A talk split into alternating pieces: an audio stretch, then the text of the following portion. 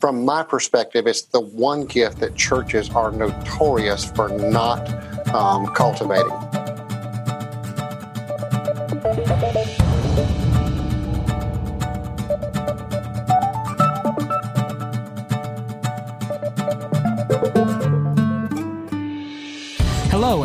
To another episode of Law and Church, a podcast for church leaders. My name is Brian Fitton. I'm here with Josh Bryant, managing attorney at Church General Counsel and an ordained pastor. Hey, Josh, I'm so excited to jump into this interview today that you had with Jim Shepard. You guys really talked about giving in the church, but then also, you know, planned giving and who should actually plan their giving to the church. Can you elaborate a little bit on that? Yeah, absolutely. You know, there's there's kind of two components to this. One is uh, kind of a the the mass call from the pulpit and the exhortation to give to your church, and nobody uh, really enjoys the sermons on giving, but that's certainly an appropriate thing to do, and we need to be talking about giving because God talks about giving an awful lot in Scripture. Mm-hmm. Uh, and so when we're talking about planned giving and we're we're giving the giving sermons from the pulpit, one of the things that we need to keep in mind is that everybody needs to have a plan in how they give. Yes, uh, this is not just for people who have a whole lot of money and need you know a complicated estate plan. It's not just for people who are uh, elderly and are in uh, what some people affectionately refer to as heaven's waiting room. That's their Sunday school class. Uh, you know, so those are not the only people that we need to talk to about having a plan for their giving and how they tithe. And what I tell people is, look, take your salary, uh, what you know you're going to make this year, uh, and, and, divide by 52 and make it a weekly discipline. Don't just do it once, but have that plan that you're going to give every week, not just on the days that you get your paycheck.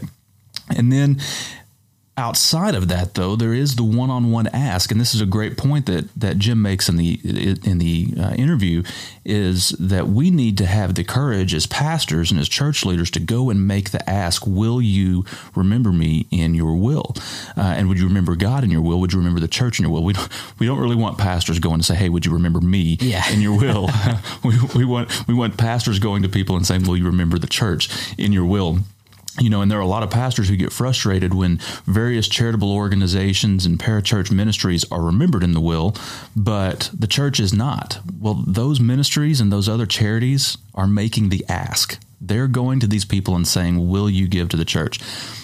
Uh, or will you give to this organization? But pastors are not making that ask. And so we need to do that. We need to go, and even from the pulpit, it is okay to say, remember the church in your will. Uh, and remember that when that charity and when that college sports team uh, and when that parachurch ministry all pass away, the church is going to survive. Jesus is coming back for his church, and so the church is the only thing that you can give your money to that will literally last for eternity. Absolutely. And that's a great point, and I'm I'm really excited to jump into this interview. So let's go ahead and do that. Today, our guest is Jim Shepard. He's the CEO and principal at Generis. It's a consulting firm passionate about helping churches inspire and cultivate generosity through giving development, coaching, and strategy. After college, Jim passed the CPA exam and pursued a career career as a financial executive. Uh, though he grew up in the church, Jim was not a believer until he was 28. That part of his life intersected with his business life in 1991 when he thought he might be called to the pastorate. This coming at a time when he was at a very high level in a major financial services company. After an intense spiritual period in his life, Jim realized that there that he was uh, not where God was calling him. Seven months into a corporate buyout and a series of providentially inspired events, Jim moved from the corporate world to giving development for churches and ministry organizations. Jim is a student of generosity and is passionate about spreading it through the church. For the last 23 years, he's devoted his life to coaching pastors and understands the financial challenges that churches face today, such as annual giving, debt, capital projects, and planned giving. He's a positive force in bridging these needs with the power of spiritually motivated stewardship.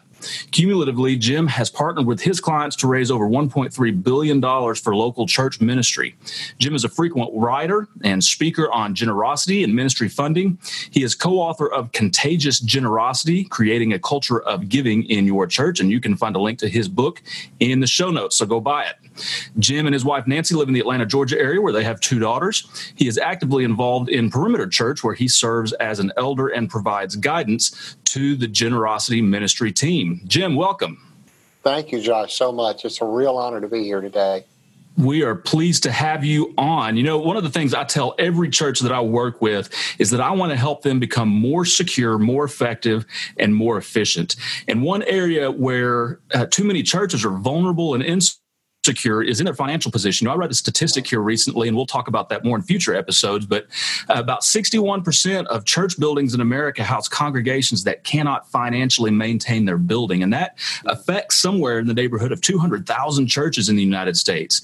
And then on top of that, one of the issues that I unfortunately have to deal with uh, on a somewhat frequent basis is the physical security of money and embezzlement. And so financial insecurity really intersects with the law in a whole lot of ways. And with deferred maintenance comes denied insurance claims. And then with dips and giving come missed debt payments and the possibility of foreclosure. And we've had to deal with a couple of bankruptcies here and there. So uh, it's a big deal. And I'm not an accountant or a financial advisor, but I tell churches that I work with that they need to have access to one and they need to develop a plan. Uh, and so, you know, plan giving kind of means different things in different circles. And so I kind of want to define that real quick. So, Jim, can you tell us, just in your experience and the things that you work uh, with churches on, what is planned giving? How do you define that? Yeah, so planned giving is one of those terms. That's a good, good, good uh, uh, summary there, Josh. And you know, I think what you find is a lot of churches have this idea that planned giving is, um, you know, something that only wealthy people do. And mm-hmm. the reality is that you know, while wealthy people do it, it's not strictly for them. Planned giving just means that you have sat down with an attorney or a, and or a financial planner, and you have designated where your assets are going to end up, both in this life and then beyond this life. And so planned gifts tend to be uncertain as to amount or timing, or sometimes both.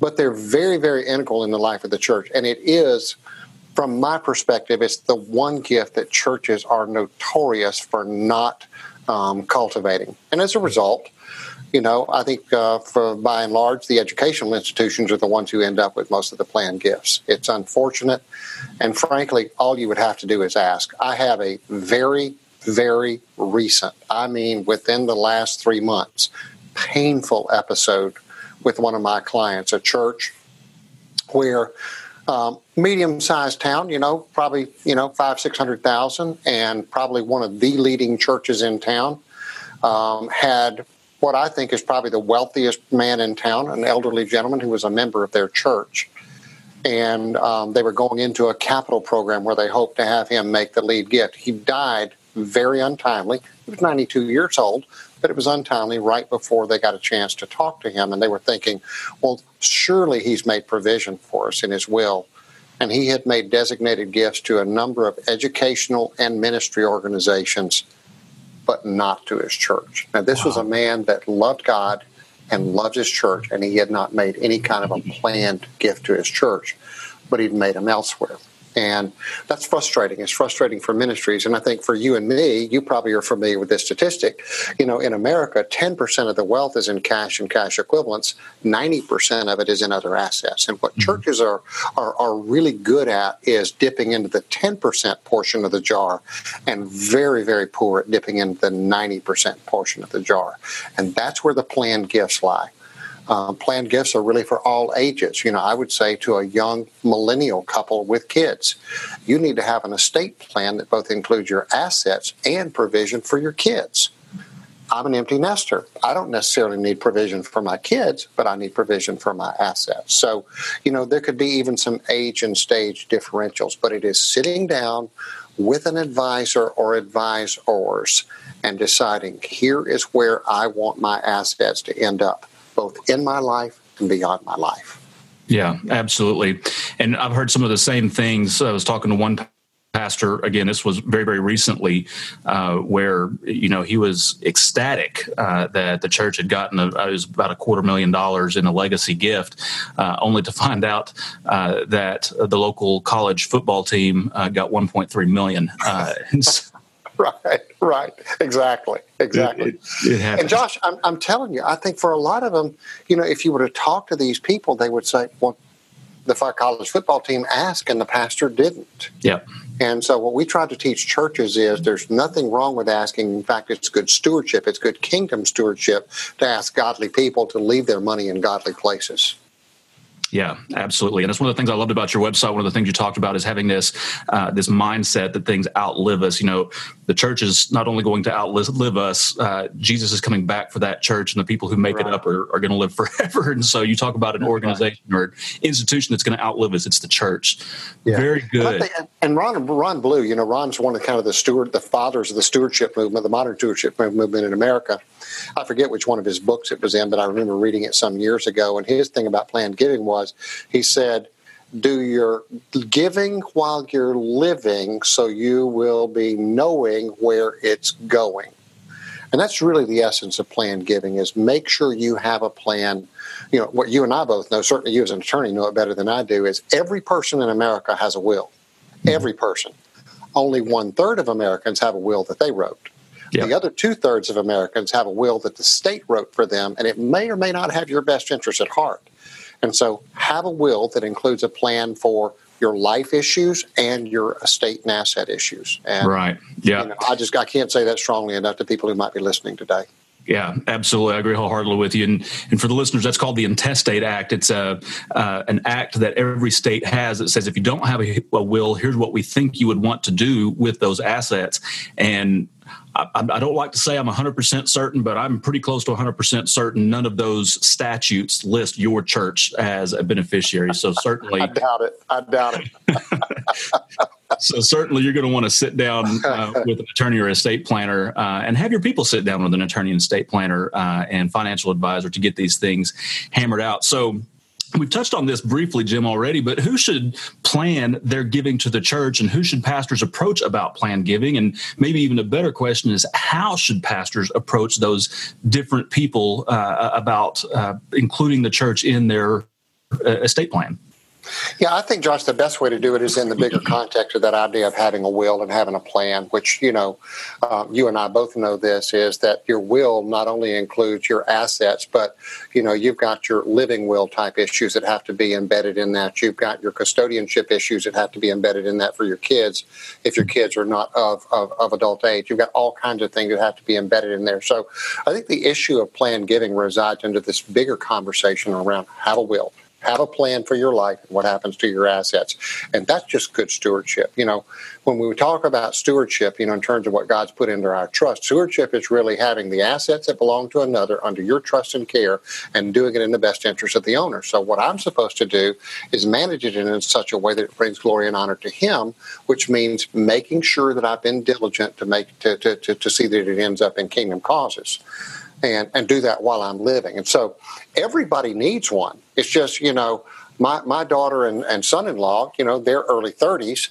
They need a different will and estate plan than Nancy and I need because we're empty nesters in our early 60s now and and yet everybody needs one. And so I would say to the pastor and to the people in, the, in, leadership in the local church, make sure you emphasize to your people to have a will, and then in the context of the will, talk to them about their choices for where their money ends up. And so, you know, for me, I want both to do things in my life and do things beyond my life, and make sure that that happens as well. And then if you're planning to take care of family members and, and kids and things like that, make sure that's stated in there as well. That's part of planning where you go. But the estate plan includes planned gifts that might occur. Some of them might occur in life, you know, charitable remainder unitrusts or other types of gifts that you might uh, get, into, get involved in, and anything that could be a testamentary gift that happens after you're gone. So for me, I think it's everybody. And the best way to approach that is in the context of this bigger conversation around have a will. Don't let the state decide what happens to your kids or to your. By the way, you know this. I mean, you've probably seen some of these these cases. Everybody that assumes, let's just say horrifically, that both parents die in an automobile accident. We just have a seven car, uh, seven people died in an accident on I eighty five right here outside of Atlanta this weekend. You know, two parents die. And you can assume that the kids go immediately to the grandparents, but that might not happen under state law. Your kids might end up in state custody for a short period of time. Now, ultimately, they'll end up with the grandparents, but if they have that document that you pull right out, then they go right to the grandparents and there's no questions asked. And so, what you want to say is, there's a remote chance that that could happen. But if it did happen, you wouldn't want to add heartache on heartache with your kids being in state custody. Let them just go straight to the people that you've designated. And that's in your document. So it's in this bigger context of being stewards of everything in your life, including the assets that go to charitable uh, institutions like your church. Yeah, absolutely. You know, one of the things you mentioned was the charitable remainder unitrust, and I know there are charitable remainders, charitable remainder interest trust, and charitable remainder annuity trust. There's all sorts of different types of charitable remainder trusts. You know, that's a, a tool that I think a lot of pastors aren't aware of, uh, whereby people can go ahead and give a gift to the church now while retaining an, the, the income off that or, or some type of income off of that. Uh, and then at the end of their life or at the end of the term of that trust, then the gift belongs to the church. And in addition, they get to take an immediate tax write off of the gift. It's not the full value of the gift. And there's those real complicated formulas that the IRS throws out there that you have to used to calculate what the, uh, the the actual value of the gift is at the time that you give it, considering that you've retained that that income for a certain period of time. Uh, but ultimately, it's usually a, still a pretty substantial tax write off, and and certainly we don't want people to be motivated by the tax uh, benefits, but uh, in terms of giving to the church. But that's certainly a, a perk. Yeah, yeah. And I think what happens a lot of times, Josh, is that for the pastor, who's typically the one who would be in this conversation, they're either not aware of these kinds of tools or they're intimidated by the perceived complexity of these tools. And what I'd say is, Pastor, you don't have to know all the rules. You just have to know somebody who knows all the rules. And when they start down that conversation, you're like, hey, Jim, hold on just a second. Let me introduce you to my friend Josh, who works at blank foundation. If you're in a denomination, the chances are real good that you've got a foundation. The Baptists have foundations, the Presbyterians have foundations, the Methodists have foundations.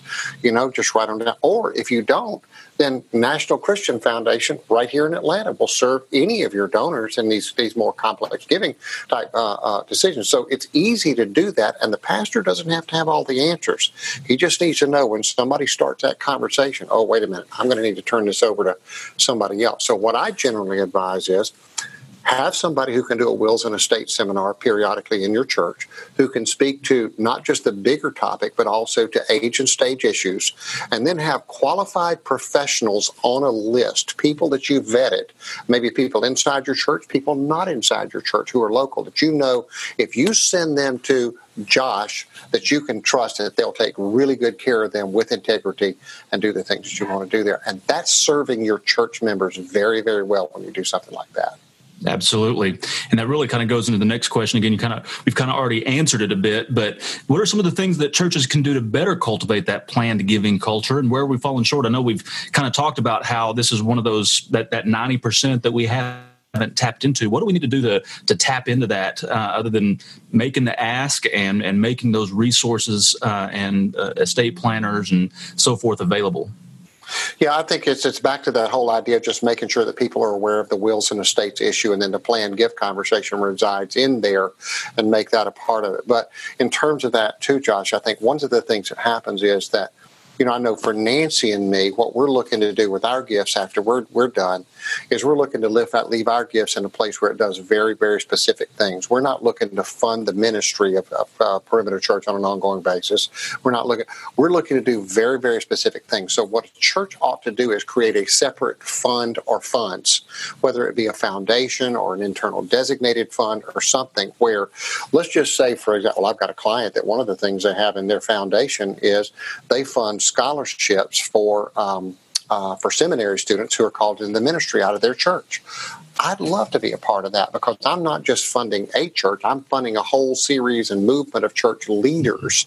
And so I know my money is going over here doing these very specific things. And so for, for, for churches to be able to cultivate these gifts, you've got to do what the colleges and universities do. And that is, Josh, if you give your money to, let's whatever your alma mater is, here's what you can do. You can elect this, this, or this, or you can mm-hmm. elect to allocate it between those if you'd like to. But it will not go to the ongoing annual fund of the church of, of the school. It'll go only to these things, and you can rest assured that your money goes to the places you want it to go. And that's what churches struggle with: is how do I? Donors want it to be directed to something very, very specific. They don't want to leave it into some amorphous blob where you can do with it whatever you want to do. Mm-hmm. So that's a part of the cultivation process: is to cast the vision toward that, and then create the vehicle so that that can happen.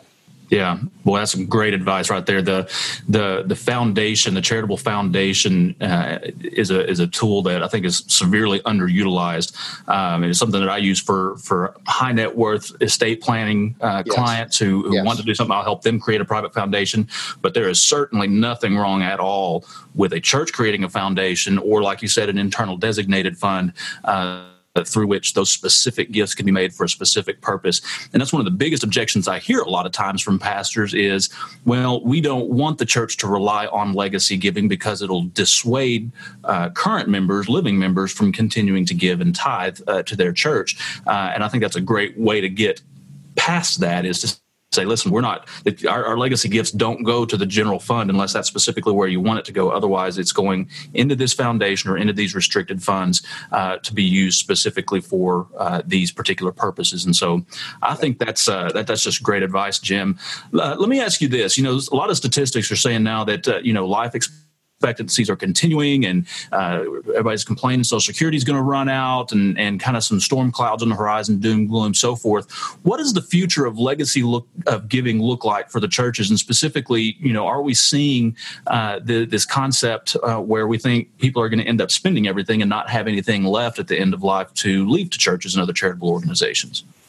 Yeah, I think that's a very real issue for some people, and uh, and I hear that a lot when I'm out there. Is that, hey Jim, you know, when I first started, I thought I was planning on a life expectancy of 75, 80, and now I'm watching a lot of people live, you know, well into their 80s, maybe even into the late 80s, early 90s, and so I've got to think about how does my estate take me to that point in time not just to where I planned. And so it requires some careful planning on the front side. Make sure that you've accumulated the number that you need to live on, you know, whatever that number is that, you know, if you're if you're banking on a 5% return annually, you know, and you've got however much money in your in your in your portfolio that you've got to live on, that that five percent, you know, it doesn't take you seven, eight, or nine percent to live because you and I both know once you start eroding corpus, you know, you're burning burning cash at a much faster rate. The, the issue is how do you create a pool where you can live on the interest or the earnings and not touch the corpus, and that's the way you make your money last much longer, you know, into your 80s and 90s. So I think it's just a matter of fact a matter of sitting down with your attorneys and